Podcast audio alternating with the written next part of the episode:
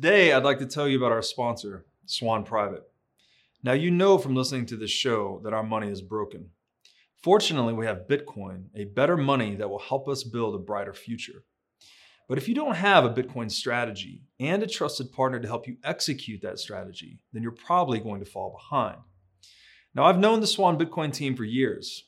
The Bitcoiners at Swan are mission driven and have deep expertise and respect in the Bitcoin space. In my opinion, this is the team you want on your side. Today, I'd like to highlight Swan's Private Client Services division, which guides high net worth individuals and businesses around the world toward building and preserving wealth with Bitcoin. So visit swanprivate.com and learn how this concierge service gives you direct access to your dedicated Bitcoin advisor by phone, messaging, and email. Swan will guide you on complex areas such as self custody, or you can choose to hold your Bitcoin through Swan with one of the largest US regulated custodians. So, make your first purchase with Swan Private and get $100 of Bitcoin. Just tell them that I sent you. You know, an opportunity like this to build and preserve legacy impacting wealth for your family and company will not likely be seen again in our lifetimes. Sign up at swanprivate.com today, mention Breedlove to your advisor, and get $100 in free Bitcoin when you make your first buy. Mark Moss and Alex Svetski, welcome back to the What is Money Show. Back again. Thank yeah, you. Thank you, Robert. Always Glad to have you guys on. Uh, appreciate your patience sorting out the technicals we are going to be jumping back into your recently published book today, The Uncommunist Manifesto. And last time we only made it through the definitions, but we had a lot of interesting tangents and side conversations about that. And today we're getting into chapter one. And uh, you started this book with static, chapter one's title, Static versus Dynamic Classes. And um, I'll just read an excerpt here to get us rolling. You, um, you write, history therefore tells the story of humanity's two choices in dealing with each other and acquiring wealth. As Franz Oppenheimer put it, via either the economic or the political means. The economic means involves the production and exchange of private property, goods, and services by private individuals. This is a multiplicative method of voluntary exchange. The political means is the simpler method of acquiring goods and services by the use of force violence, or coercion. This is the subtractive zero sum method of one sided confiscation. So I love that you hit this one right out of the gate because this is what I often call making versus taking. Mm-hmm. Like the only two viable wealth acquisition strategies in the world. You either have to make it or you can take it. And um, clearly, we have a throughout history we've struggled between making and taking and i think this also points to like the big value prop of bitcoin is that it's really hard to take so therefore it incentivizes people to make mm-hmm. um, what how does this feed into the rest of the book like what you're setting up something here i think that's very important i'd just like to hear how this is um, just foundational to the rest of the message in the book yeah i think mark can i take this one yeah, go jump in. F- for me, if you if you go back to the Communist Manifesto by Marx, he actually opens his uh, whole manifesto with kind of a similar statement. It says, you know, the the history of all hitherto existing society is the history of the struggle between two classes.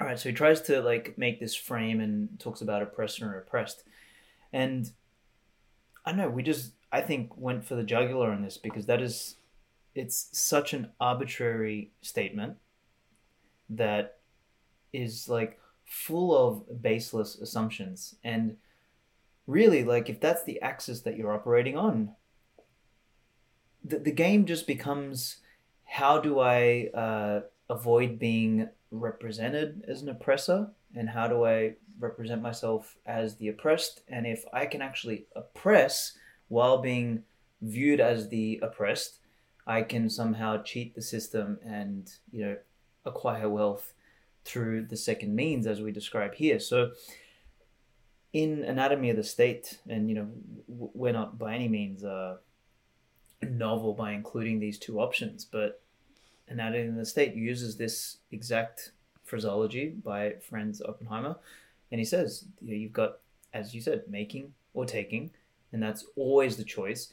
And this is if there if we're gonna say that there's like a universal struggle for civilization or universal struggle for human beings, that's the struggle. That's the axis. Not not all this other, you know, made up group identity politics or this person against that person, this group against that group. This is the actual struggle. And then anything beyond this is just fluff. And I think setting that up at the outset, I guess, sets the frame and the tone for what the rest of the book is going to be, which is a attempt to provide a consistent argument for organization that revolves around the first option, the making instead of the taking. So, so, so that would be my two cents. I don't know if Mark, you want to add to that. I mean, there's a lot that we can unpack just with that, right? I mean, obviously the making versus the taking, and so throughout the book, we continue to go back to the you know cooperation versus the coercion argument, you know, the making or the taking, and um, you know, we've we've we've talked a lot about why this book has such an appeal and how this um, book um, justifies and really gives us excuses to kind of feed our our human nature, our sinful nature of of greed and and things like that. Um, and so we have this drive to become more efficient and have more. And so then that line between like doing more with what we have and becoming better and having that strive to be better, um, getting something for nothing, or, or I should say, getting more for less. Um, and then that line is very thin between getting more for less and then getting something for nothing. And I think so. It's like we're right there, and then that that's it, that book speaks to that. So I think there's a lot to unpack there. Um, but to kind of the point that um, Alex and, the quote you read, and, and how Alex kind of reframed how the book opened up, and really he spoke right to the people in the beginning and said, "Look, since the beginning of time, there's a struggle between two people." And I think the way that I see it is that he spoke to that, and it starts that identity politics right there, because right off the bat, one whole group of people are victims, one whole group of people have nothing to offer, and so that's the frame that's set. And then the rest of the book and the rest of Marxism is really um, an excuse and a justification for them to go and take. So the making or the taking. So you're a victim. You have nothing to offer. These people have it all, but they don't deserve it. And so let me give you a justification and a framework of how and why you should be able to go get or take all of that wealth. And so I think that frames it up. And so we just turn that right on its head right off the gate.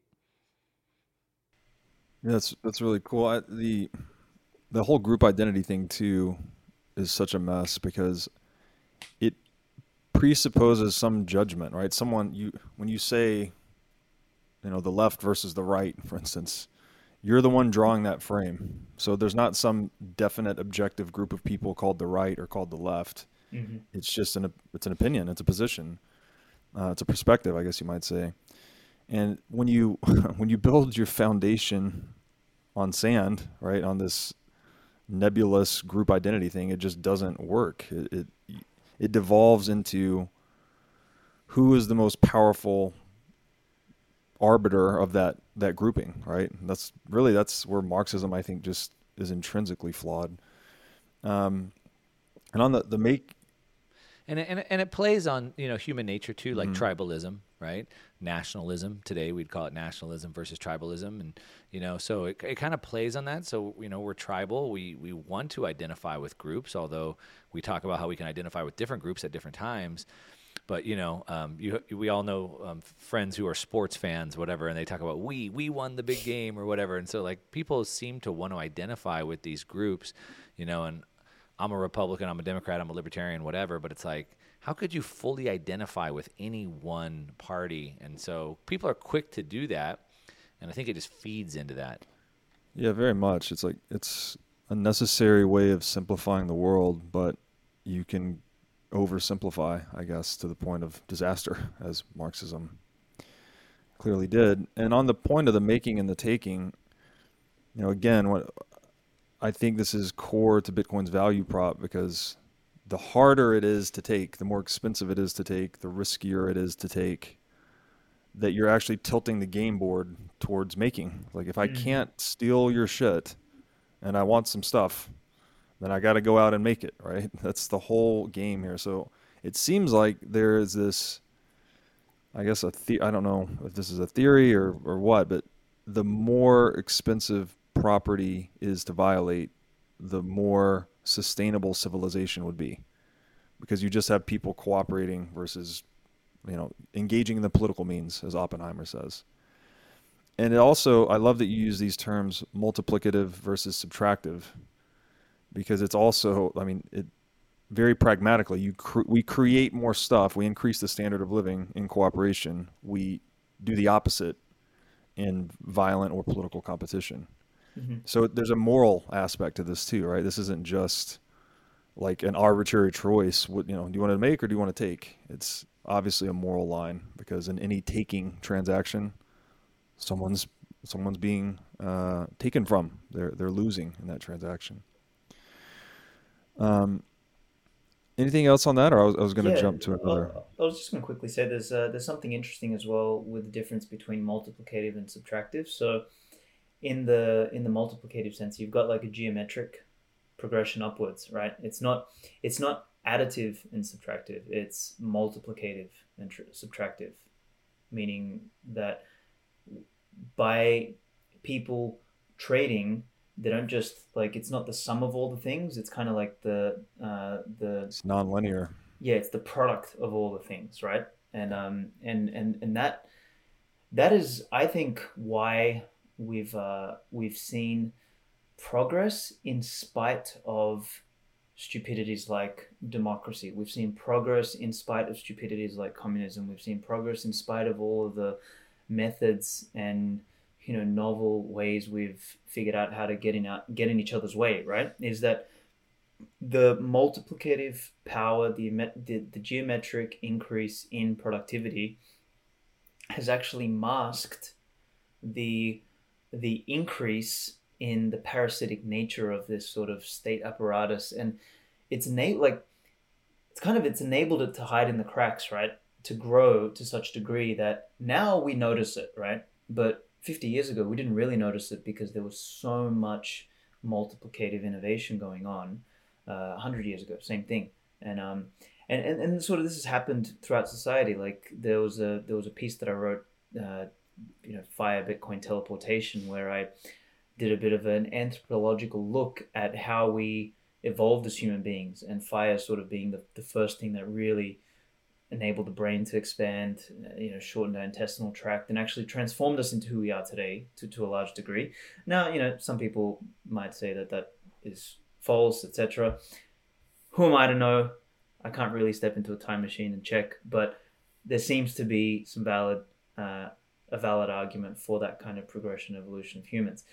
And I make the case that since that time until now, history or civilization has effectively been a story of humans in groups building institutions or rules or metas or religions or philosophies around curtailing taking you know number two option or option number one sorry um, or and trying to incentivize making like literally the whole history of humanity has just been that that that's that's been the game it's like how do we form a group such that we can avoid this from occurring again and and you just see it once you sort of understand that when you go and read whether it's ancient history, whether it's medieval history, whether it's recent history, modern history, they're, they're like all of it, you just see the same pattern. It's like we're trying to figure out a method via which we can cooperate and limit so-called immoral uh, taking and theft and beating each other over the head or whatever the case might be. And you know, my, my whole thesis in, in this other article, not to digress from the book, but was that Bitcoin is kind of like this all, all of history is kind of culminated to this point. Like you've got pre-Bitcoin, so like you know the timeline is BB and AB, like and after Bitcoin, like th- that's the real midpoint. And the the world on a post-Bitcoin standard looks completely fucking different uh, than what it does on a pre-Bitcoin standard. Like the, the fidelity of action and of evaluation and of you know behavior and everything just completely shifts and you know, in many ways, we've we've been seeking, and this comes into the philosopher's stone and all sorts of other tangents. But we've been seeking Bitcoin from the fucking beginning of time, and we're just lucky enough to have found it now. And here we are on a shitty internet connection talking about it. One thing I was thinking about on the making or taking too, and you know something I know Robert you talk all, a lot about is just incentives. I mean we all do, right? So we talk about changing the incentives, and so in a maker or taker situation, um, if I know that like hey the three of us could work together, we could collaborate on something like uh, Alex and I getting together and writing this book, I'm much more inclined to do the book. Like maybe I probably never would have done this on my own, but with Alex wanting to do it with me, we got together and we built it together collaboratively. Um, but if the opposite is true, where I know that I'm in a situation where people are going to take from me, then I have no incentive to save. I have no incentive to to build. I have no incentive to progress. And then, you know, that starts to affect all other areas of your life, right? And so, um, even if you're a taker or being taken from, either way, so then it starts to then bleed into all areas of your life. So it's like, well, if I can't, um, if I can't build, if I can't save, if I can't project into the future, then why should I do anything today? So then, why should I help anybody else? Why should I care about my health? Why should I care about my kids, right? And so, like, everything falls based off of those simple sets of make or take type of incentive structures based off of what side you're on. And so that's something we've talked about exclusively with Bitcoin, um, or extensively, I should say, is that um, maybe the oldest problem that mankind has had is how do I protect my stuff from being stolen?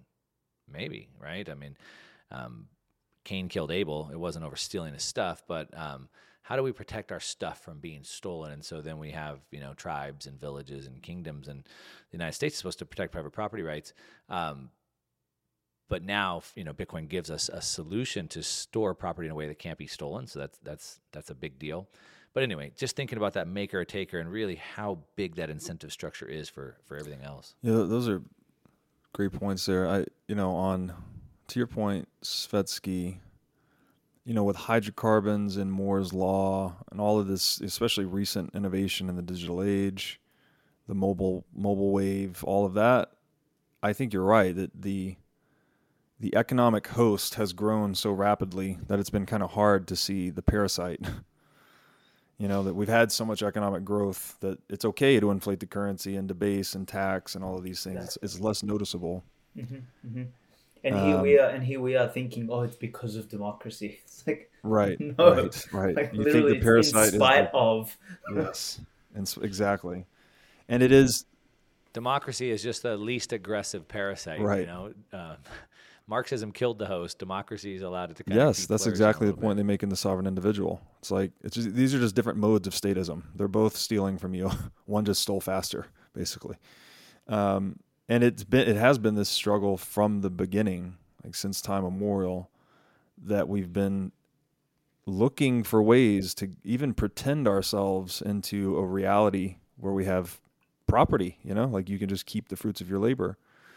Um, and I, you know, I think stronger property leads to stronger civilization. I think we've seen that. We see that in the U.S. That's that's been the success here. The economic success with strong property, fair rule of law, low unpredictable taxes. The U.S. created the most wealth in the world. We've had some of the most innovation in the U.S. as well, FANG stocks and all that. That's all an inheritance from that tradition of strong property.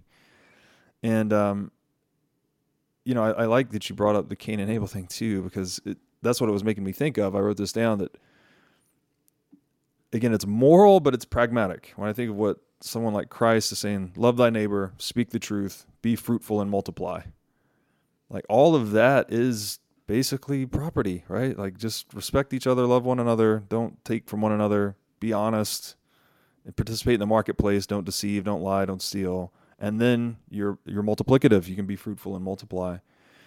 Um, so this is really powerful, uh, just across a lot of dimensions, and it it's so simple. I feel like it's something that people can really get their heads around, um, and also points to kind of the purpose of government, right? The reason we put government in place, ostensibly, is to prevent the taking. Mm-hmm. But then when you put all that power in a human institution, it inevitably starts engaging in the taking itself. Mm-hmm. Mm-hmm.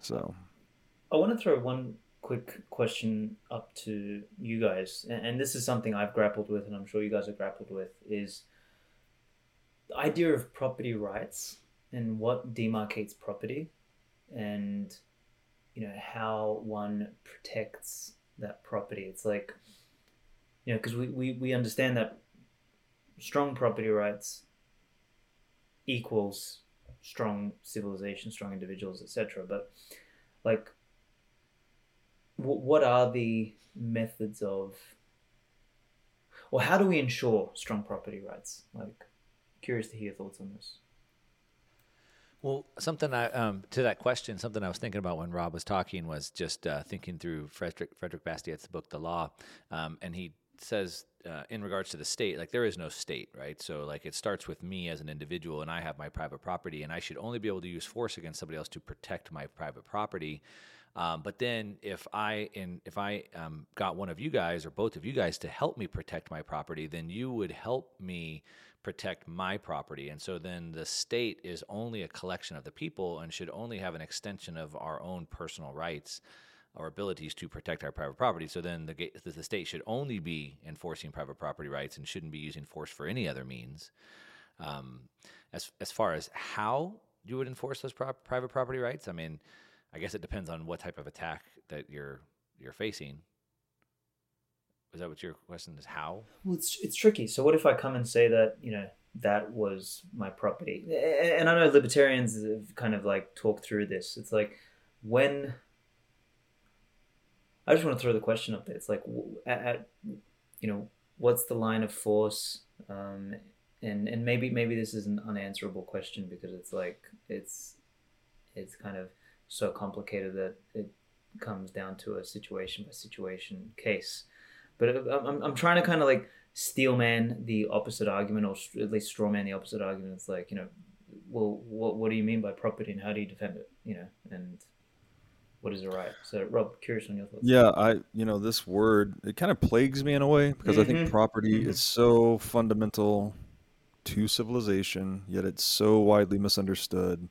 Yet I don't have another good word for it. Uh, It's like the it's the relationship of owner and asset, right? It's the the bond between man and nature, something like that.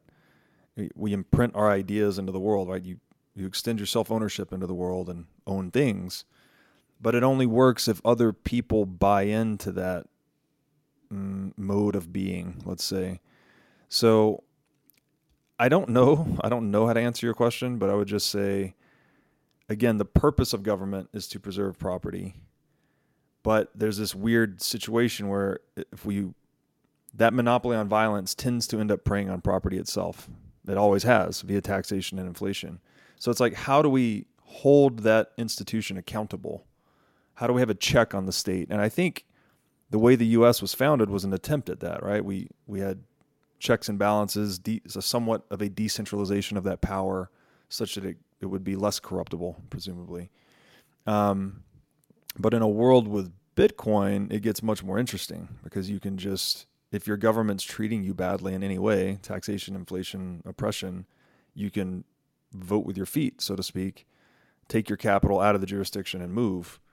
And so that I think is a really potent check on the excessive growth of the state. And in that world, you would expect governments to be much more accountable to the preferences of their customers, which are citizens. And what do citizens want? They just want peace and strong property, right? You just want to know that you can go to work, make some money, make, you know, make investments and that you're not going to get scammed or robbed. Like that would be nice. Um, so may, I don't know where it goes, but it seems like you know, fix the money, fix the world kind of thing. If you just have honest money, it at least holds governments accountable, and that's why I'm I'm so ardent about the sovereign individual thesis. I think that makes a ton of sense. When you have this ultimate check on the state, humans will just self-organize into smaller groups. I think so. Mm-hmm. But who knows, right? That's crazy. What are we saying, like digital monarchy or something like that? Well, yeah, th- this is something I, as, as you said, it like plagues me and and you know I question it. And the thing is, like, as much as I try and you know find other alternatives or solutions or whatever, like every single fucking time I just like end up back at Bitcoin again. I'm like, okay, well, it's just not gonna work unless you have something like Bitcoin, like that that sort of like keystone, you know, or the, the pin, the key, whatever the fuck you want to call it. It's just anyway. I was just curious to throw that out there because I I, I don't know of a of a better uh, component that, as you said, transforms. Like it just changes the paradigm, and, and I don't think any of us really know what the future paradigm looks like. I mean, as you said, digital monarchy of some sort. You know, like a you know corporate territories. Uh, but but you know once again that is a what's that process called where you kind of project a prior technology onto a future use? I think it's a, a skeuomorphism or whatever. Uh, so you know we're we're all right. kind of like projecting what we have tried to understand forward. Um, so anyway, fascinating shit. But I'll uh, I'll leave that brain fart there and let you continue.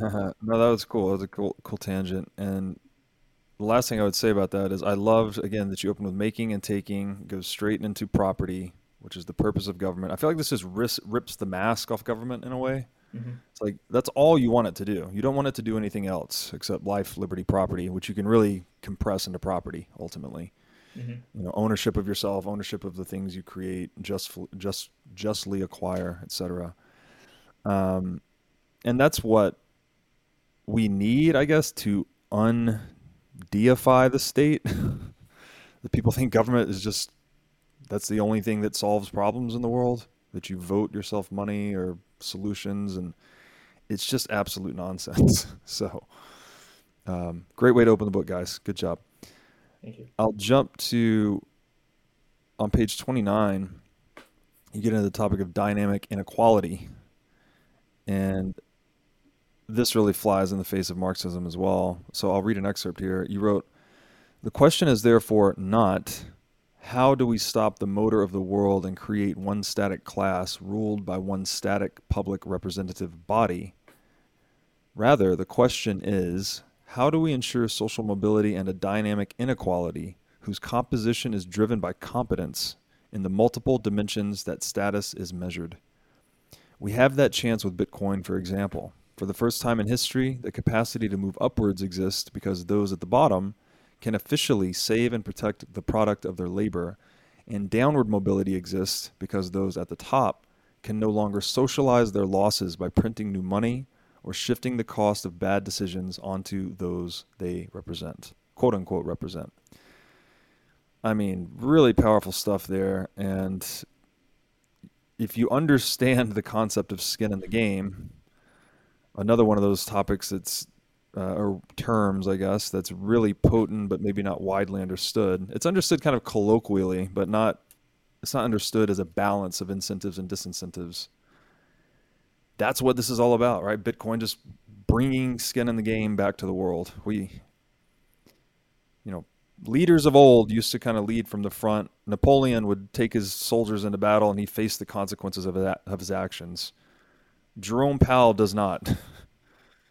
when he makes decisions about monetary policy, he's socializing all those losses and pain, and he feels it's no effect on him at all. If anything, it's probably a, a net positive. So, uh, I would love to hear what you guys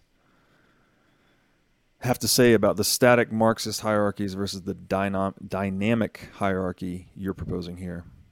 Mark, over to you. Yeah, I think it, it, again. We were trying to kind of keep the same context of the book, and so kind of going back to the original book, which was again um, two just arbitrary classes, and um, really again painting them as the victim, so they have nothing to offer, and there's no way for them to get ahead. All they have is their labor. Their labor never equates to capital, and without capital, then they can't ever move up to that next uh, that next tier, that next class. And so, you know, we just we just thought about it, and we we discussed like other types of systems. So in the book, we had some models and some graphs for um, different systems, feudal systems, and things like that that had more than one class. Obviously, just besides the two classes. Um, but really, what we want, you know, is we want the ability to move up, and that's why it's dynamic. Um, the ability to move up and down at different times, and um, I listened to part of a podcast you put out the other day, Rob, on uh, discrimination. I forget who you were doing it with, and I just caught a little bit of it, and and, and it, you were breaking down like all these different athletes and all these different sectors and how they're all different within these like subgroups and stuff. Um, and so it kind of fits like with what what this is, right? So like we're all different. We're all different uh, at different times. Uh, we all are different based off of what our wants, needs, desires are at those times. And so we should be allowed to um, be in those different subgroups, move up through the subgroups. But then we also thought about, you know, some of these old caste systems where you're basically stuck in that class regardless of what happens in your life. You're stuck there. And so we want a dynamic system that allows people to move up and down. And I think one of the big points that we make in this is that um, we need the, ability, the ability to be able to move down. Um, so not just ensure social mobility move up, but also down. And so that's where it comes back to introducing um, consequence and responsibility. And so, to kind of the point you made earlier about uh, Jerome Powell and Napoleon, right? So Napoleon would have true consequence, and if he, um, which he did, uh, run his run his troops in the winter through Russia, he lost his country, right? Um, but if you're Jerome Powell and you make the wrong call, you get richer no matter what, and so it doesn't really matter. And that's one example, but of course we see that throughout businesses as well. And so these businesses they're too big to fail. They don't. There's no one moving down, which opens it up.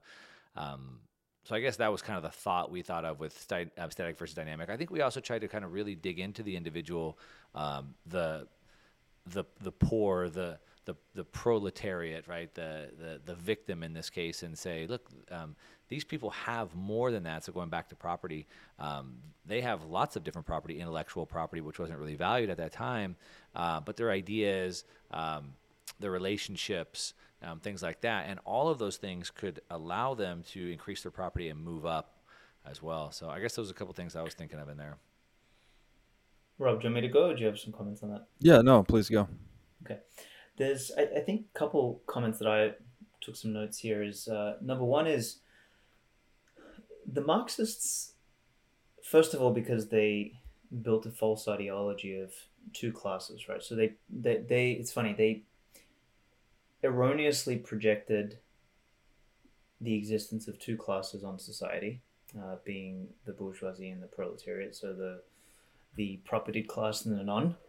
Um, and, and they thought the solution, and this is sort of how stupid Marxism is, and th- there's no other word to use other than stupid because it's um, they just thought that if you go and effectively kill off the bourgeoisie, um, you end up with one global class, and then we'll all be fine. Like the problem here is that we have an oppressor and oppressed. So it's like it's literally written in their words in the beginning. So let's know like I know what the solution is, get rid of the oppressor. And then no one's oppressed. Like that simple. And and and that naivete is I mean, it's like a mixture of naivete and hubris and stupidity, kind of like all rolled into one.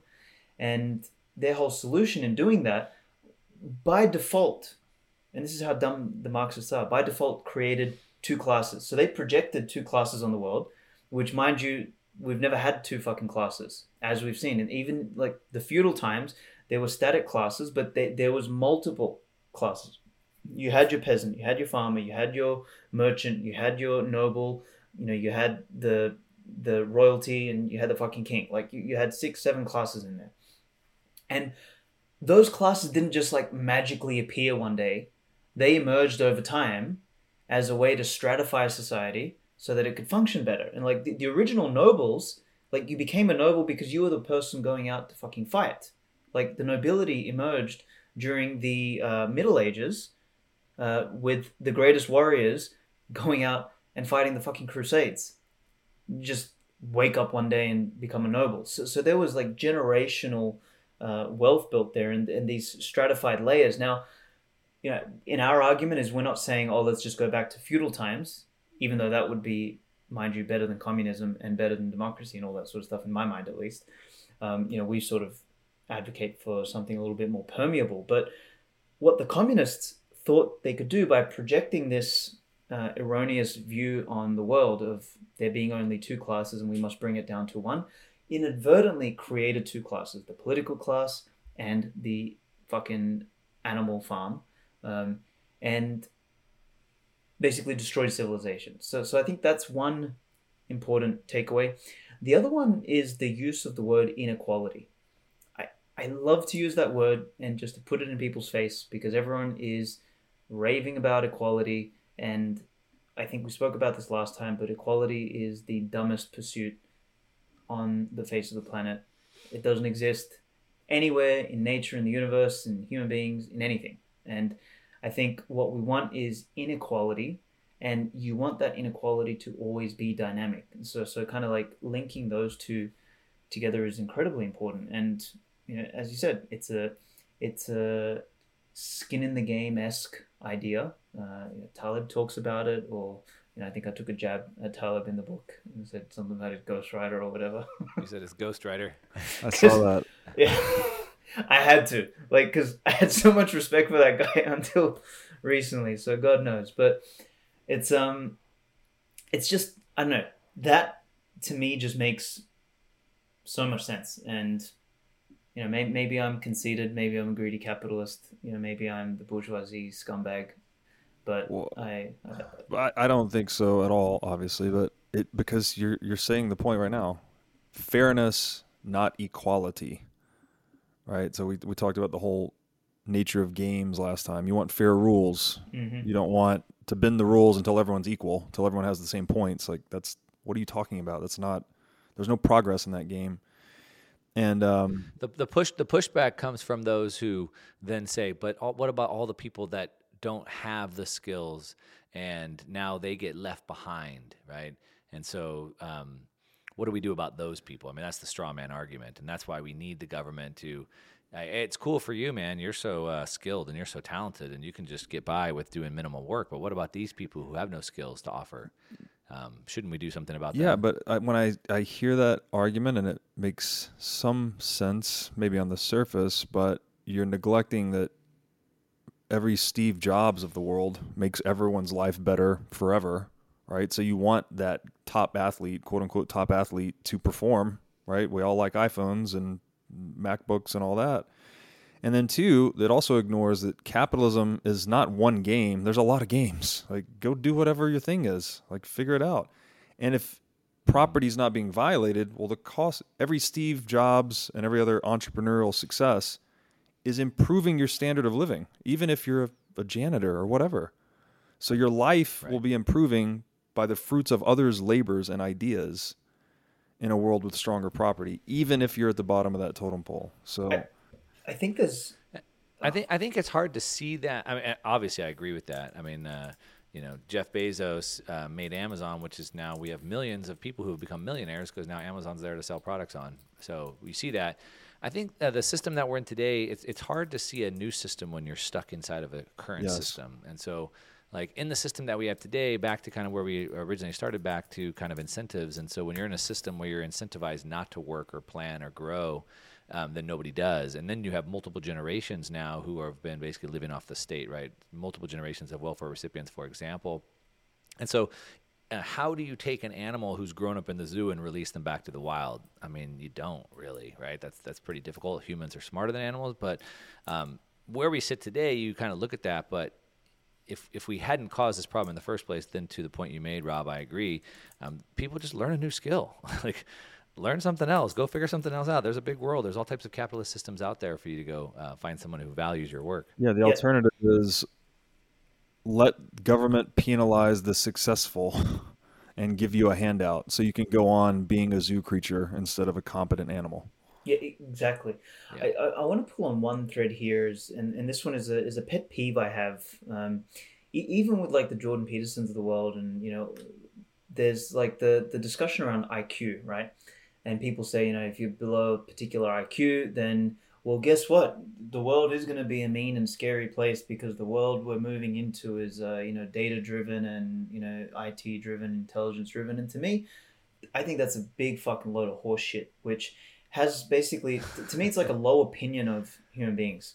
And mark and i you know were driving through la and he told me you know a bit of a story about mike tyson. And mike tyson you know hope he never fucking punches me in the face for this but he's on the low side of the iq fucking bell curve. I'm telling you He's a Um, brilliant poet, though.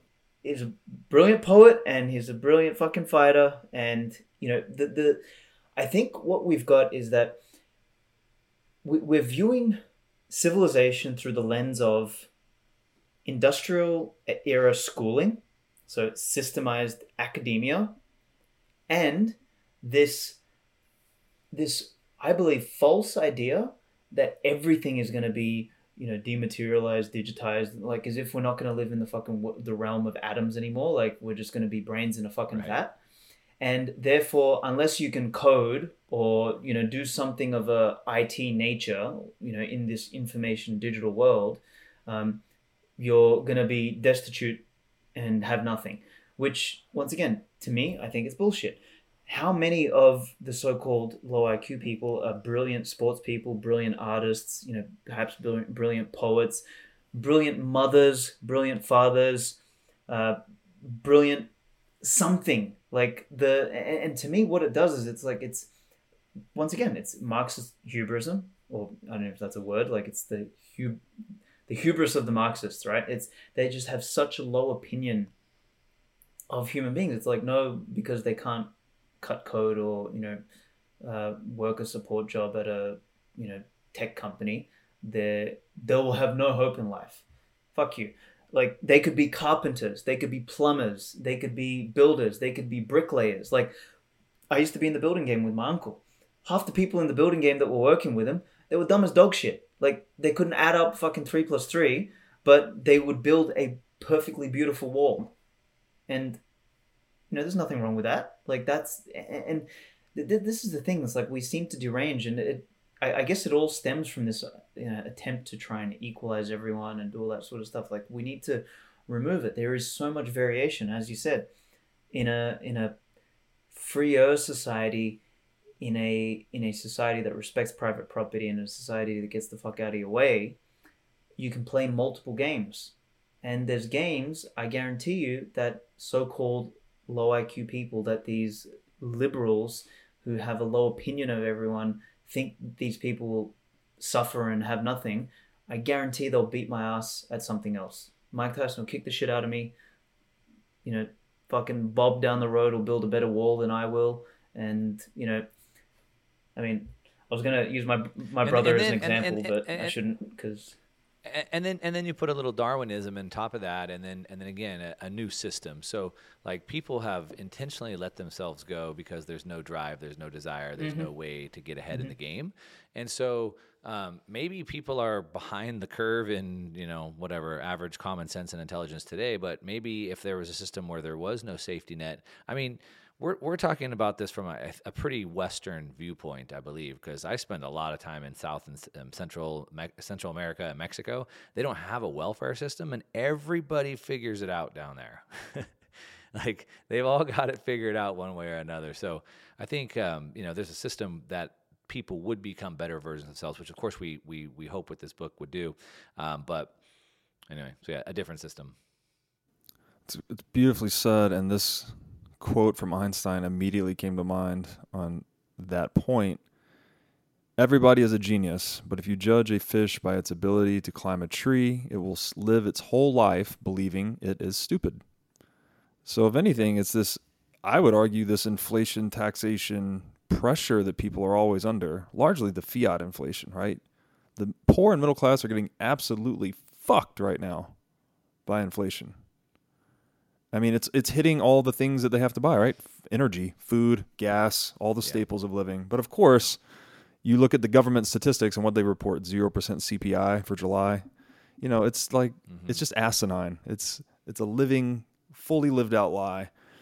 And I think that pushes people out of those traditional productive vocations onto something more like Wall Street, right? There's a reason our best and brightest are no longer going to engineering school or medical school. A lot of them are going into finance because that's where all the shell games are being played and you can get rich really fast. And that's all premised on the violation of property by fiat. That whole game. Heads I win, tails you lose, which I think you mentioned in the book too. Um, so this and and Mark, you hit this earlier with too big to fail. It's anti skin in the game. What does that mean? Too big to fail? Are you kidding me? If it doesn't work, let it fail. That's the whole that go look in nature. That's what happens. You get old, you die. You got a broken leg, you die. Like it it sounds brutal in a way, and I guess it is, but when you add the element of human reason that we're actually trying to produce more solutions to human wants, that it's it's the whole you know a rising tide lifts all ships kind of things. Now, I'd like to tell you about a great new Bitcoin show on the scene that you've got to check out.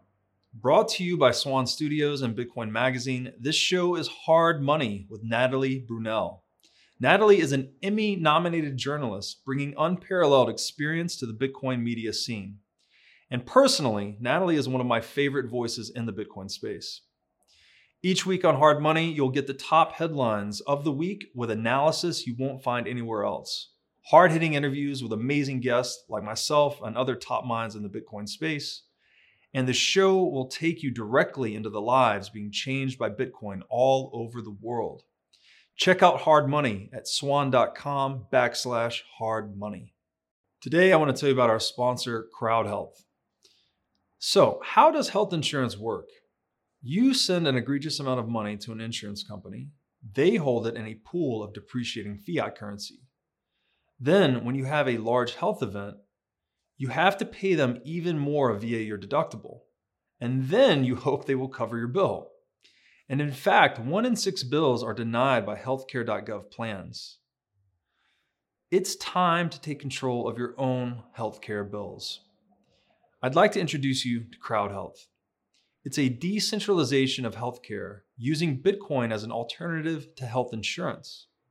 Instead of sending fiat currency to a big corporation, you send that money to an account controlled by you, a portion of which is converted into Bitcoin. Then, if you have a big health event, you have a community of Bitcoiners that will use the money in their accounts to help you out. To get more details, go to joincrowdhealth.com backslash breedlove where you can find the promo code for $99 a month for six months. I really want to double click on something you said too, Svetski, about the false ideology of two classes the propertied versus the unpropertied, right? That's kind of the core schism in Marxism. There's a, hey, guys, we got a problem here. We got people with property and people without.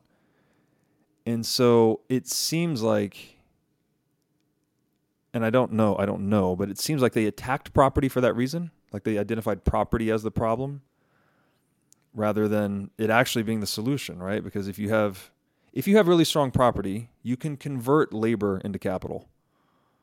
That's what it means. Right? You, you, collect the fruits of your labor in some form of money or good, and then you can exchange that for other with other self-owned people for capital or goods. So they attacked the very mechanism by which labor can ascend into the propertied class. And I, was that just is that the big screw up here? Is they just they attacked the wrong because that's the point, isn't it? I think somewhere in the book you say you could sum up Marxism as the the abolishment of private property. I, I think. Uh, communism. communism. You, you, can sum up communism in one statement: the abolition of private property, which is number one in the ten points of communism, is abolition of private property they definitely attack private property, and t- to the to the point, right? He said that's summing up communism in one statement, and it's the number one point. I th- I think it was more because as um, and and I think you get it more from other other works of Marxism, not just uh, the Communist Manifesto, but um, they wanted to take away all property rights, um, so everybody could own nothing and everybody would be happy because they believed that they could break the spirit or the will, not the will, but the spirit of humans to where they don't have that strive or desire anymore. If they if we take away all those things that they could own, then they just won't want them anymore because they're just not there to have and then they would have no um, stress or desire because they'd have no stress for things that they desire but they don't have um, and everyone would just be happy and um, so I, I'm I'm guessing that's why there was the attack more on the abolition of private property. Alex, I don't know if you agree with that.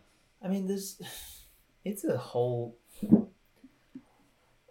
confusion of terms and concepts and just really poor suppositions about the existence of of the world and you know what wealth means and you know what property means etc like to, to me, like, I mean, property is a form of capital, right? Like the, the, the terms are almost synonymous. And when I would know, sorry, like, just to push back a little yeah. on that. I try to delineate between okay, say owner and asset. We could say asset is capital, or it could also be a good. And this is the hard definition that I can't seem to get across. Property is the relationship between the two, right?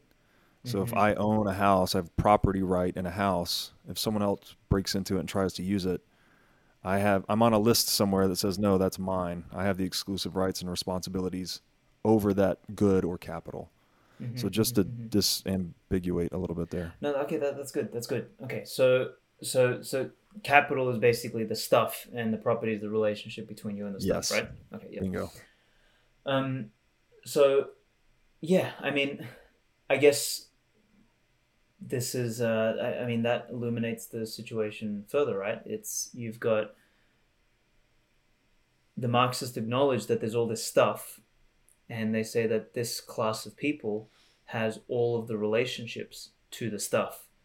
Um, and if we can somehow remove that relationship to the stuff and we all own it, it'll be a more fair and egalitarian system. And, and the thing is, like the, the communist ideas were not novel. Like that they they were discussed previously, as I said last time in the uh, in the interview that we did. Like the, the Jacobins and the radicals and the leftists and the Robespierres and all of those people, they were talking about this shit 60 years before Marx was. And they first you know wrote of these ideas and, and like lived them and enacted them uh, in in the world. And i think there is like this uh, this naivete. And again i mean we said it before naivete mixed with stupidity mixed with greed mixed with whatever right? Like it's if only somehow we all owned everything the capital uh, then there won't be any problems. But it's just it's that first order thinking. We, I think we spoke about this in that uh, in the first show that we did. Like the first order thinking, like oh yeah, fuck, we all own everything. That's fantastic. It's like the next piece is like, well, wait a minute. Who's gonna wash the? Yeah. Who's gonna wash? Or who's gonna take care of the house then? It's like uh, the whole thing dissolves, but by the second level. But they just don't think deeply. So I, I- I'm sure, like, I'm sure Marxism is like a blend of stupidity and malevolence. And maybe in the early days, it was a little bit more stupidity than malevolence, and now it's probably more malevolence than it is stupidity. Uh, but it but it seems to be a blend of both of these things, right? I don't know. So I that's really interesting. So maybe I again I wasn't alive during all of this. All I know is what I've read, and I haven't read a ton about it. But um, maybe it just starts out as stupidity, right? That's you just make an honest kind of mistake. You see propertied and unpropertied class, and you think, oh well, property's a problem. Clearly, Mhm. it's cutting society in half. Abolish property. um, I, I think I think you could say that, and I think throughout the book we we really try to give Marx the benefit of the doubt. But I think I would probably say that's not so much the case, given who Marx was and what his worldview was when he wrote the book. So he came from a wealthy family. He couldn't survive. We talked about this before.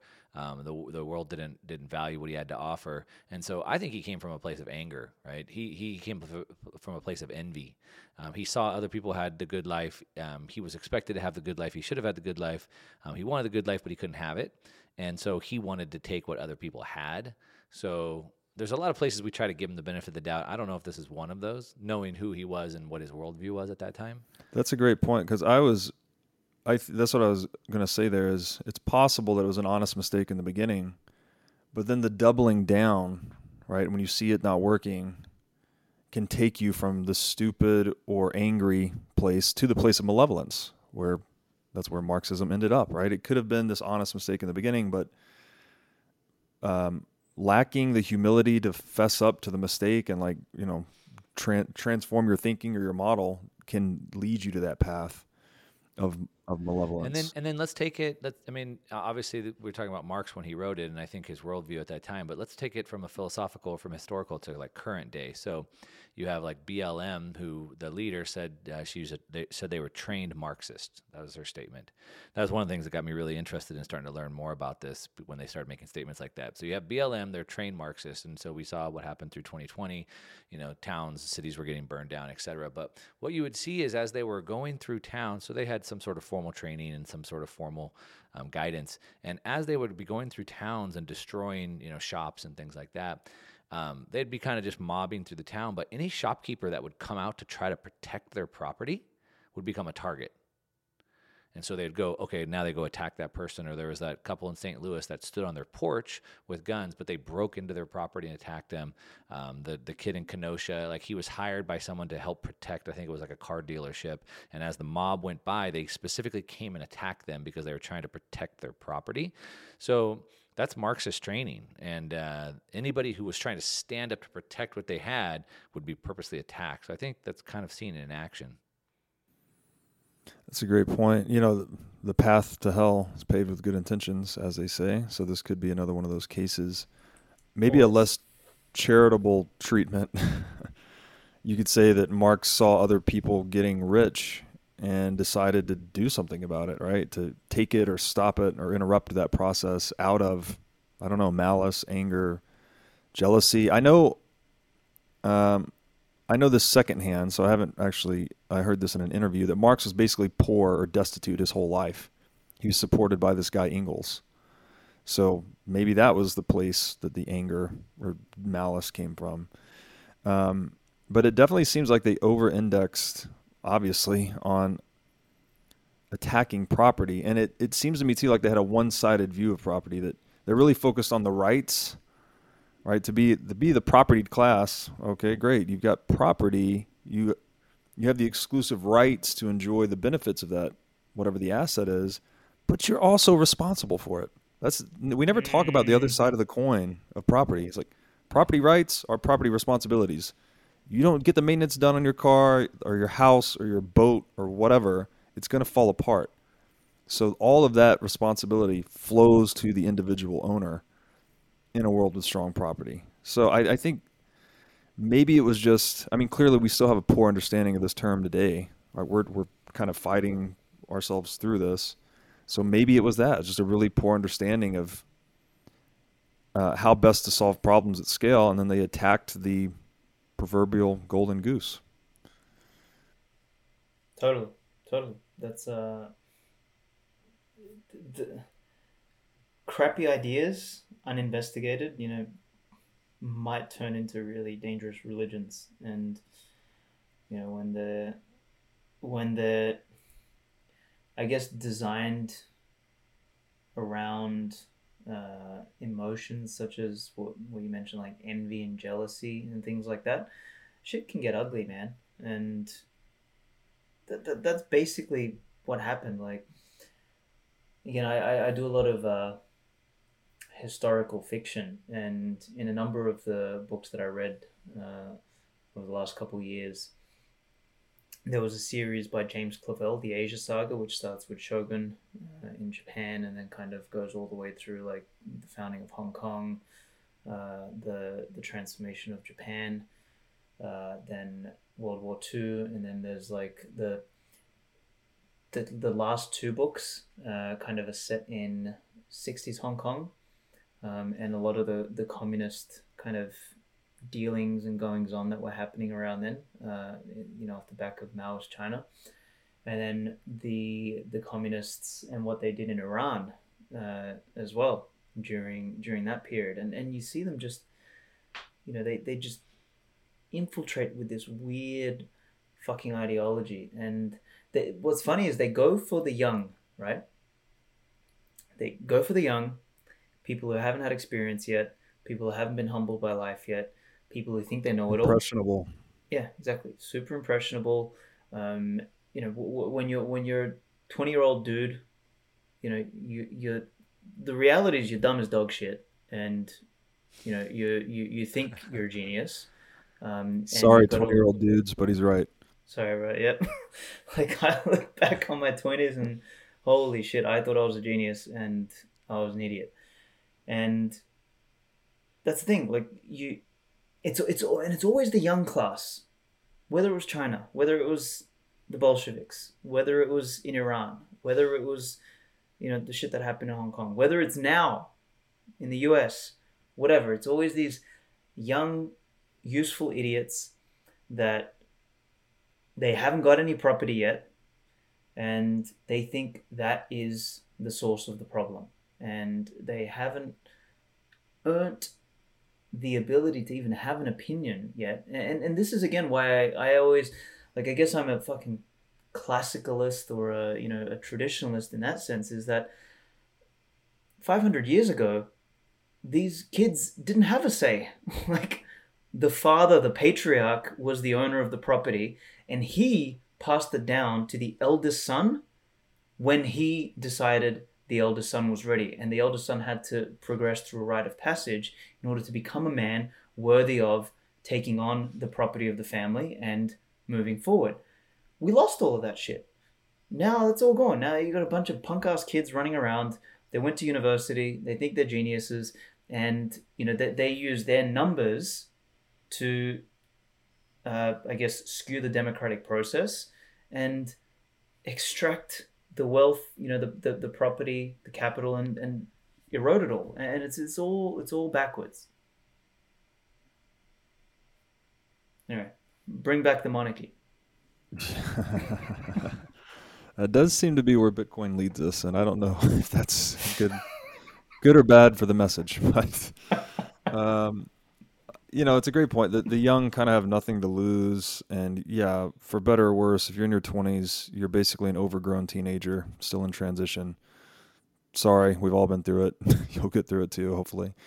Um, and then, you know, as you said, the universities too, with this Keynesian economics and these Marxist undertones. It's like, what? What? These kids have no hope, basically. They're being poured into uh, a, a a false ideology, I guess. They're just being prepped for that. So, and they and they're and they're kind of in. Unfortunately for them, I mean, they have kind of grown up in this fiat world now, where they are living this kind of Marxist viewpoint, where um, I mean, the, the rich are so rich, and how can they ever get there? Mm. And, and real estate is so expensive. How can they ever buy it? And stocks are trading for these crazy multiples. And like, where do the rich get in? I mean, I'm sorry, where do the young get in today? Like, I mean, I know here where I'm in Southern California, like all these kids, my, my daughter's graduated high school, all these kids just graduated. Like, there's no way they can live here. Like, there's no way they'll ever live. I mean, not ever, but like, not now. It's so dang expensive. And so they are kind of in this system. And to kind of the point Alex was making, now they're at university and they're just like Marxism, being told you're a victim. You have nothing to offer. It's not your fault. These rich people have all this stuff, and we need to form a system that can like take some of that back and give you an opportunity. And so the young, they're impressionable, and unfortunately, they're in this system that helps them to kind of have that viewpoint without taking the time to really investigate what the real source of the problem is. It's a great point, and yeah, I, there's an underlying anger about the concentration of wealth, or perhaps the inability to, you know, get on the gravy train, so to speak, like to be graduating out of college right now into this environment, I can't even imagine. Inflation soaring. I was I was listening I was listening to a like a one of the I don't know some Senate subcommittee whatever, and they're talking about this uh, forgiving student loan debt, and they're saying uh, I forget who was some some bleeding heart uh, liberal was like God, the, all these kids they can't even afford to eat because they're so they're they're they, are they are paying their student loan debt and they can't even afford to eat, and someone said, well that says more something about the colleges that they have these college degrees and they can't even afford to pay their debt and have food. Like, what the heck did they get the college degree for? Uh, but yeah, that's a great point, and um, that's a uh, that is a rabbit hole too, actually. And Taleb writes about that how the whole student loan thing really increased the flows of wealth to like real estate people and whatnot to help build up colleges. Anyways, that's a that's a tangent. Um, I just wanted to say the last thing here so you got these kids, very impressionable in a basically Marxist institution, getting their education, and then they look outside in the world. This this thing is breaking down before their eyes. It's not fair. It's not in their interest. And then we call that, or not we, but it is called late stage capitalism. You know, there's such a terminological problem here where, like, we almost need to just get rid of all these damn isms and just be like, um, we, we spent a whole chapter on the book breaking those down. We'll get to that later. chapter three.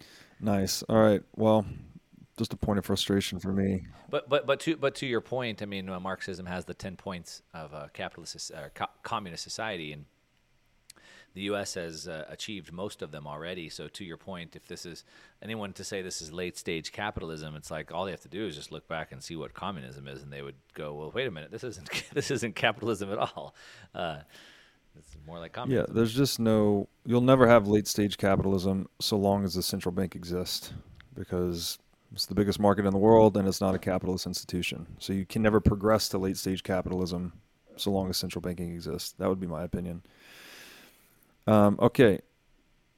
I'm going to jump up to, I'm in page 37 now. I thought this was a great point you guys made too. I'll just read an excerpt here. You wrote, Obsolescence via automation is not a bad thing, as Luddites and Neo Luddites alike are slow to grasp. I bet Svetski wrote that part. Because in the aggregate, it creates upward mobility and relegates the monotonous, mindless jobs that Marxists complain about to machinery and automation. In this way, more wealth is created with less effort and manual labor. Humans can then move up higher Oh, I'm sorry, move higher up Maslow's hierarchy, not via some faux decree by committee, but through ingenuity and innovation. People once again have the space to become artists, artisans, and masters. As we've seen with the technology and information revolutions, entirely new forms of capital, goods, and services have emerged, from content creators to software developers to YouTube celebrities and graphic designers. So, I mean, this was an an old trope at the beginning of the Industrial Revolution, right? The the guy that had owned a custom shoemaking business for three generations thought the shoemaking factory down the street that's going to put him out of business is like a net negative for the world. But it couldn't be anything further from the truth, right? It's all about economizing output, getting more, um, accomplishing greater results with less efforts ultimately. And the fact that Marxism, oh, I, I just love to hear actually you guys on this. Marxism, uh, I guess, stands against that. They're saying like, no, you don't want more production. Is is that the point here?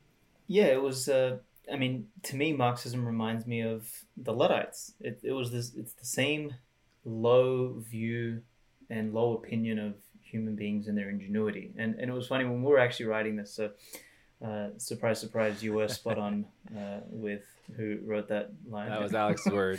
Uh, but Mark was like, should we use that word Luddites? Like, you know, because Mark was like, Is, isn't that a isn't that an insult? And I'm like, no, no, no. There was a, a group of people that called themselves the Luddites, like, and they followed a guy called Ned Ludd. And Mark's like, really?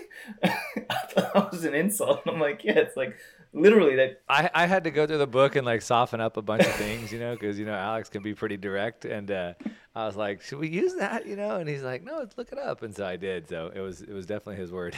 So the thing is yeah th- these luddites for, for people who are listening and actually also don't know that this was a period in it was in english history. And it was around the time when the uh, automation started to come in in the it was like cotton and wool and all that sort of stuff. It was like in, in fabrics, right? And they, they managed to, I think it was creating windmills, basically windmills and the water mills that enabled uh, the factories where the women were sewing and you know the fabrics were being created to have some mechanical power to do more with less. So the Luddites, Ned Ludd was one of the was the leader, and this is kind of why it's named after him. But there was there was multiple of these people. He he was just kind of the one that's most remembered. They went and started whinging and crying and saying that hey, if if we allow for this automation to occur, all of these people are going to be put out of work, and they're going to do nothing with themselves anymore, um, and they're going to die and they're going to perish. They're going to die of starvation. So they went and they went and broke all the machines they set fire to the factories and you know kind of like brought things back to the status quo uh, so that people could get their jobs again and, and it's it's funny it's the same story the marxists they did the same thing Um, the Marxists kind of evolved it a little bit because what they noticed was that the bourgeoisie kind of uh, amassed so much wealth. So, so the Marxists went after them and chose to, uh, I think Marx's words himself were um, to uh, confiscate the means of production. Uh, so, so they went and took all of that so that they could uh, work it. But, but I guess the difference between the Luddites and the Marxists was about hundred years, right? So the the level of uh, automation had uh, set itself up and created much more work for people. But we see the same thing. Like we've had the same argument in the last 30 years, in the last 50 years. Computers are going to put people out of work. You know, this is going to do this, this is going to do that. And th- there's two threads to pull on here. Number one is that the presupposition, once again, is that human beings are too dumb to think about what else they can do.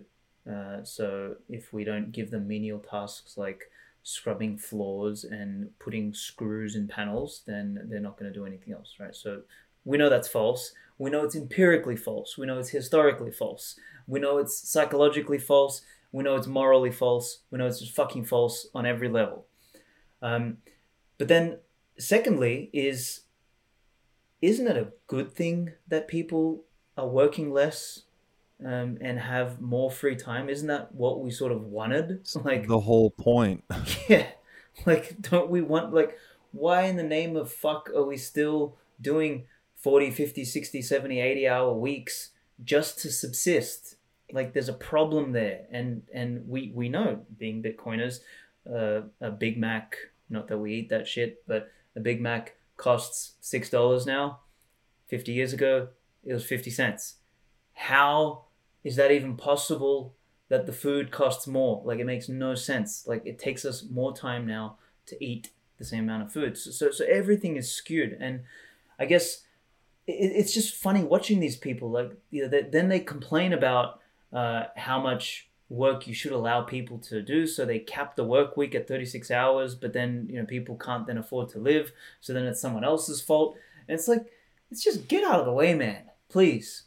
It's just like stepping in shit and then they run through your house like all over the carpet and everything and then they're like see now you got to clean it. And the cleaner's charging you too much. So it's like damn it ned. basically it's all fucking ned's fault. Yeah uh, and I think those thing those those those things again, it's back in that system. It's hard to see a new system in the system, and so to the point. I mean, they've they've said it from the beginning. Uh, machines are going to take away jobs. I was actually just pulling the story today. Had to go remind myself of the story of Milton Friedman, and he went to uh, China to see him building the dam, and they're out there with shovels or whatever, and he's like, "Why not get some tractors out here?" And they're like, "Well, because we got to keep the people busy." And he's like, "Well, then why not give them spoons? they can, they can, they can work even more." And uh, so I was just looking up that story today. Funny, uh, but yeah, we've seen that from the beginning of time. Um, the electricity was going to put the candle makers out of business, and the horses, uh, the cars, going to put the buggy makers out of business. Surprisingly, we still have people doing that today. You know, Andrew Yang ran on that platform, and even uh, our mutual friend. Um, well, I won't call him out. He's not here to defend himself, but um, another futurist that also thinks AI is going to get rid of all these jobs, but it should. Like to Alex's point, we shouldn't be working harder. When I was a kid, I watched the Jetsons and I saw they had like a robot that cleaned the house. Like that looked pretty cool. Like why can't we have that? And then I don't have to work as many hours, right? Um, but the system that we're in, back to Alex's point about the the Big Mac getting more expensive, a cup of coffee getting more expensive, it's the it's the system that we're in, the fiat money system that we're in that keeps us trapped and having to work harder and harder. But I think it also, again, um, we've kind of continue to pull this thread where Marxism, Keynesian um, econo- economists, they always take out the human intent, the human motivation piece, right? And so by trying to make everybody the same, these robots, or as Alex would say, like automatons, then they lose their individualism that allows them to see different problems, come up with different solutions. But more importantly, they lose any creativity and ingenuity. And with creativity, with enough creativity and freedom of expression and freedom of speech and and um, and so forth, we really have unlimited uh, upper bounds. And I think we discussed that in the book, right? And so there's really no limit to the amount of progress that we could have. Um, but I think some people don't have that viewpoint. And so again, the Marxists want to take that away. We're all just digits and we just need to all just dig with spoons. Um, but the reality is, is to Alex said, like we can all go find something else to do. There's no upper limit to what we have, but it's that difference in uh, worldview, I think, that keeps them blind to that that possibility. Yes, well said. There's no known limit to the division of labor, right? We don't know how wealthy or successful or innovative we can get. It's literally the sky's the limit, so to speak. Um, I, I, thanks for sharing the thing about Luddites. I actually had never heard that. I just had heard the derogatory term and knew it was had some historical um, rooting. But basically, they took a myopic view on automation, and maybe they were inspirational to Marxism. And I, this is this is interesting because I know in Marx's economic writings, one of the like glaring, most idiotic things that he wrote was that machinery could not add value to the world. You know, in his labor theory of value, he thought all value was through labor, right? It comes from labor exclusively. And we know that clear as day not to be true anymore. Um, you know, and it, his theory was debunked a number of ways if you just imagine – a guy digging a hole and refilling the hole repeatedly all day. Like that's a lot of that's a huge expensive labor, but you're not adding any value to the world, obviously. Um, but so maybe so that was it. Maybe it, maybe it was all Ned's fault. He inspired Marx, and then Marx thought machinery and capital was bad, and then he wrote Capital, and then we had the 20th century. It, Ned. Fucking Ned, fucking Ned. That's that's the that's the title of the next book. Fuck you, Ned. All right, I'm gonna. Rewrite that. Anything else on that, or should I move no, on? Let's, let's roll. I want to read one more. This is kind of a long one, but I thought you guys just crushed it. Um, you wrote, like the double diamond model of design. I don't know what that is, so I do want to know what that is after I read this. Humanity had to grow through a period of centralization and menial labor obsolescence in order to emerge from poverty and giving all benefit of the times to Marx and the Luddites who preceded him, this must have genuinely been a period of hardship like no other. But not only does the journey of a thousand miles start with one step, the initial steps are always the hardest. Putting the brakes on this process was never the answer, and it never will be. Getting out of the way is. And then you quote Churchill If you're going through hell, keep going. It's a necessary rite of passage for all humans to eat shit before they eat caviar unless you're lucky and entitled, in which case, in a free market, you'll eat caviar now and may one day eat shit. It reminds me of the quote of Edmond, Dantes before he became the Count of Monte Cristo. When asked by his teacher, the priest, to define economics, his shorthand response was, Dig now, money later. That's the law of sowing before reaping, or simply the reality of producing before consuming. The a priori law of nature, that humanity as a collective entity had to climb up from nothing. This journey was and will, by definition, be hard, dirty, and have setbacks along the way, but it's necessary, and from where we stand, worth it. Just a fire passage, guys. Really well done. Thank you. Um, yeah, apparently, uh, eating caviar later is better than eating shit later. Um, I'm sure. But maybe I'll just quickly start with the with the double diamond thing. So, I I've got a obviously a background in uh, software and building software products and things like that. And there's a there's a process of design called the, the double diamond, which is you you go wide, you go out, and then you narrow, and then you go wide again, and you narrow again. And the purpose of doing that is for uh, like let's put it in two contexts design and product. So, in a design sense, you start with multiple options. So, you know, you start with concepts, right? Like a mood board and all this sort of stuff. You go really wide. And then the next phase of the design uh, process is to then whittle the things down, down to something really narrow and defined. And then you take that and you do it one more time. You then you you you have an idea of what you actually wanted, and then you create some variations of that. So you widen it again, and then you bring it back in, and then you get to a point where if you've done that process twice, the double diamond, you generally come out with a nice design, something that is a lot better than what you originally thought of. Same thing with product. You go and get, uh, you do many interviews with prospective customers.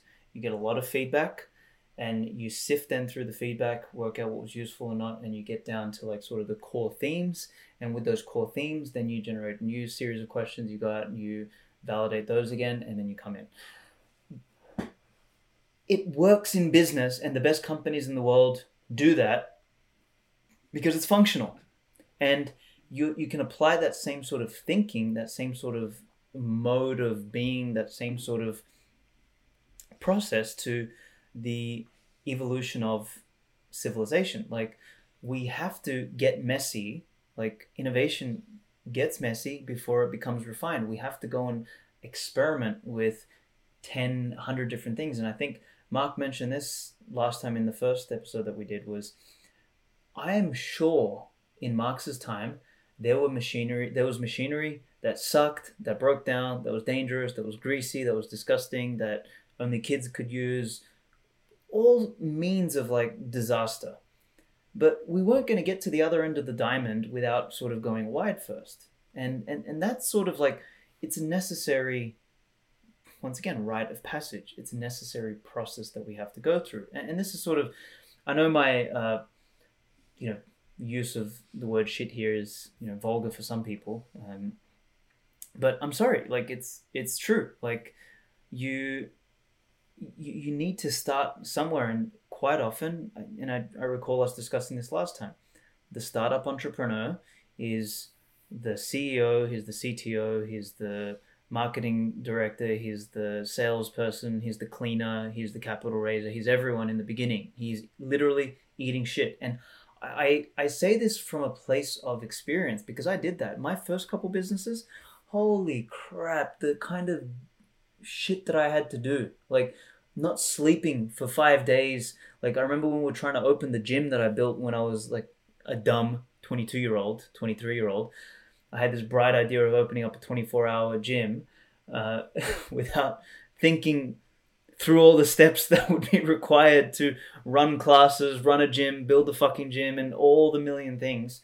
Um, and it took a whole year of like literal suffering uh, before the gym got stable enough to generate some income. And that, that was that diamond, double diamond process again. And it's just, it's just normal. And it's, it's, it's so frustrating to see once again, young people and stupid people and Marxist people and communist people and all these people think that you can somehow hack the game and skip that. Get right to the end. Like get let, let's just you know what? We had Nokia's yesterday, let's have an iPhone tomorrow. Why not? Like that's the fantasy land that they live in and they think that's somehow possible. And it's it's just impossible. It's stupid. It's hubristic. It is all of these things, and and yeah, it, it just drives me crazy. And all, all we do by like not having, you know, I think this sort of ties back to to patriarchy and restraint and kind of like, uh, like the the the you know the masculine presence. It, it, it exists to sort of slow things down and to say, whoa, whoa, whoa, whoa.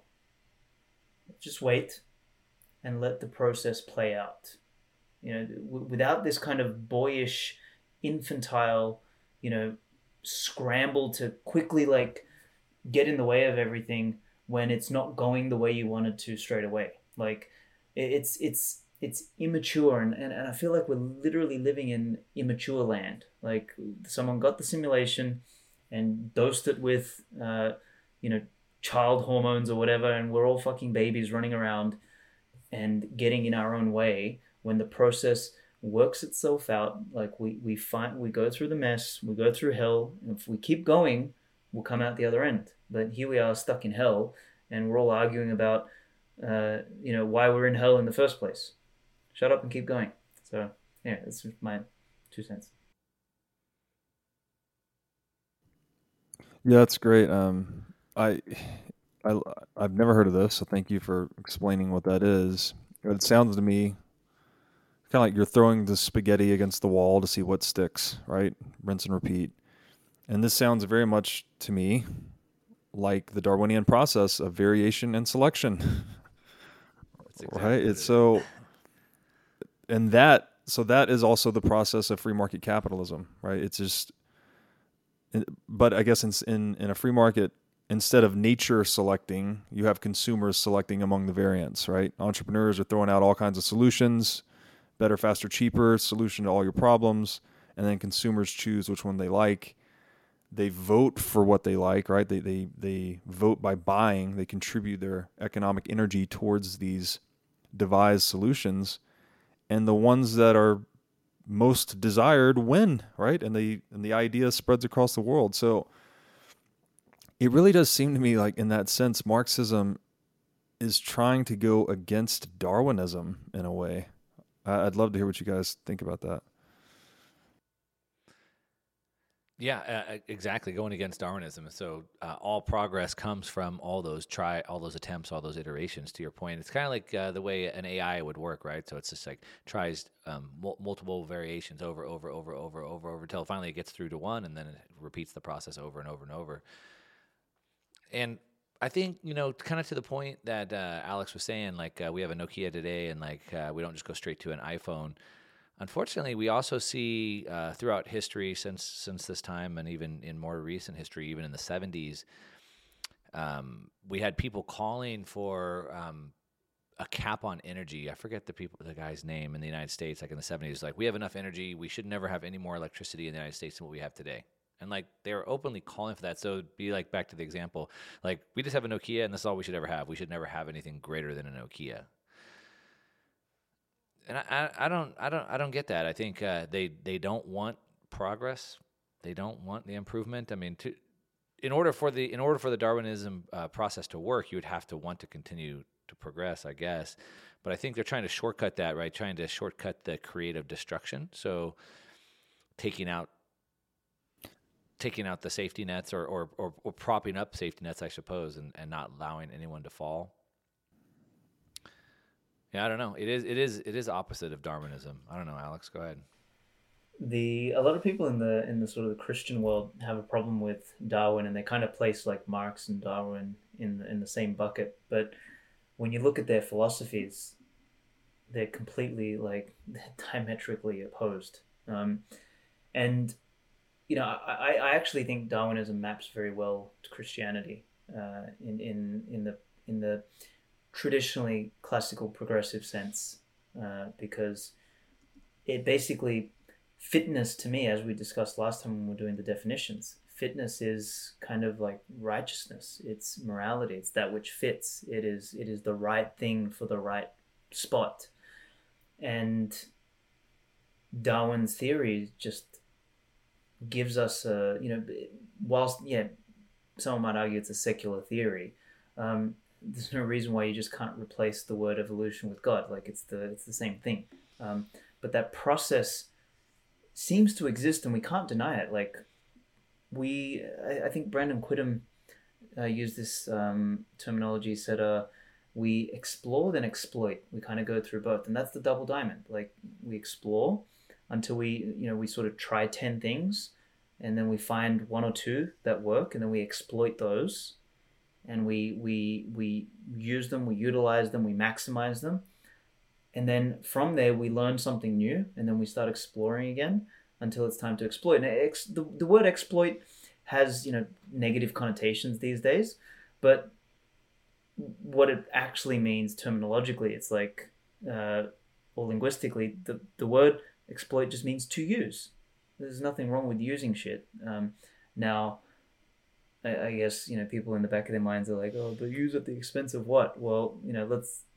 I don't want to get into the semantics. Like the, the, the whole point of nature and the whole point of experimentation, the whole point of capitalism, the whole point of uh, existence is to try things, to get feedback, to then adapt, to adjust, to reorient, and then to get closer. And and you've spoken about this in the past, Rob. Is like the the pursuit of truth and and you know, I guess the analogy that's popping up in my brain at the moment is um, is when you fly a plane. Like most people don't realize that when you take off, for example, from Sydney to LA, you are off course 95% of the time. The, the plane is going in a zigzag the entire fucking time, and then it lands on a dime, but it's always correcting. Life evolution, all processes are always correcting. They're always adapting to the feedback, and they they require that sort of mechanism. And this is where once again Marxism is completely and diametrically opposed to uh, Darwinism because Darwinism requires some sort of feedback mechanism. It requires something from the market in order to to correct, to reorient. Marxism does away with all of that. It assumes, and I think you said this in the last episode, it, it assumes complete knowledge and therefore doesn't require prices and money and private property and you know the relationship between one and the capital in order to make better decisions because all the decisions were made already. And, and you don't need any of that stuff. And, and that to me is anti-darwin it's anti-christianity it's anti-morality it's anti-humanity it's anti-everything. You don't need an iphone you have a nokia.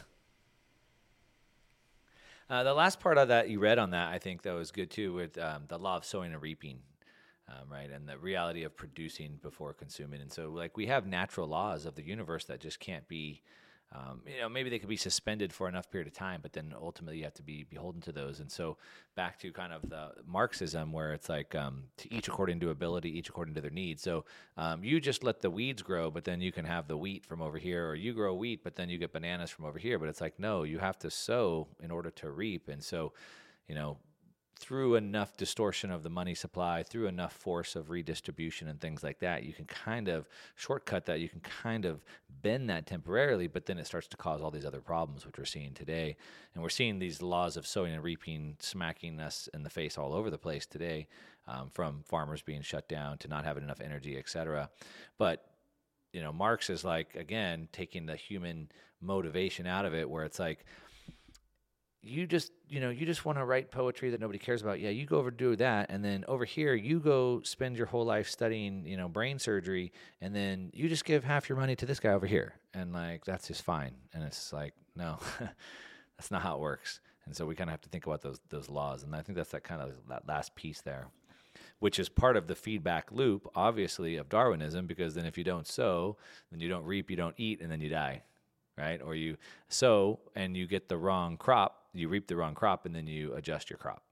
And so it's kind of that that last feedback piece. Yeah, it's I I love that. I think Svetski said that that Marxism you're basically presuming omniscience in a way that you have some perfect model or perfect knowledge, some totalitarian, totalized knowledge that you can just run this playbook and everything will be good. And that is the exact opposite of Darwinian reality, where it's constant experimentation, variation, discard what doesn't work, keep what does work, rinse and repeat, right? That's that's what we do. That's how evolution works, that's how capitalism works.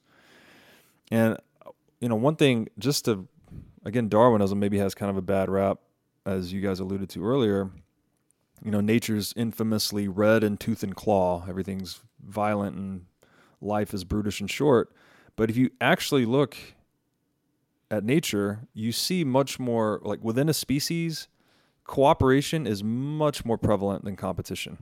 Like competition happens at the edges, you know, among wolf packs or whatever it may be. But if you look at the species on balance, there's a lot more cooperation occurring in basically every species. So I like that line that you dropped too. Fitness is righteousness. Capitalism is is spurring innovation, right? We're using competition to figure out better, faster, cheaper ways of doing things and that's making us more fit to the world, right? We, we have wishes and desires. Well, capital, the accumulation of capital, gives us the ability to fulfill those wishes and desires and things that we could never, that were never before achievable, become achievable, I guess. So there's this, it's almost like a non biological evolution, is what we see in the innovation of capitalism. And so if that's right, then free market capitalism is an extension of Darwinian reality, then that would be the path to the greatest human cooperation and therefore wealth creation. So it's like it's just as I like I'm hearing more and more wisdom now of this get out of the way notion. It's just stop intervening with everything. Just focus mind your own business. the do-gooders. So I think that's if you guys are good, I think that's a good place maybe to put a button on it, and then we can pick up on the competent individual next time. Yeah, I just I just want to say one thing about the do-gooders that Mark said. You just triggered me, bastard. Um, was Mark knows my buttons.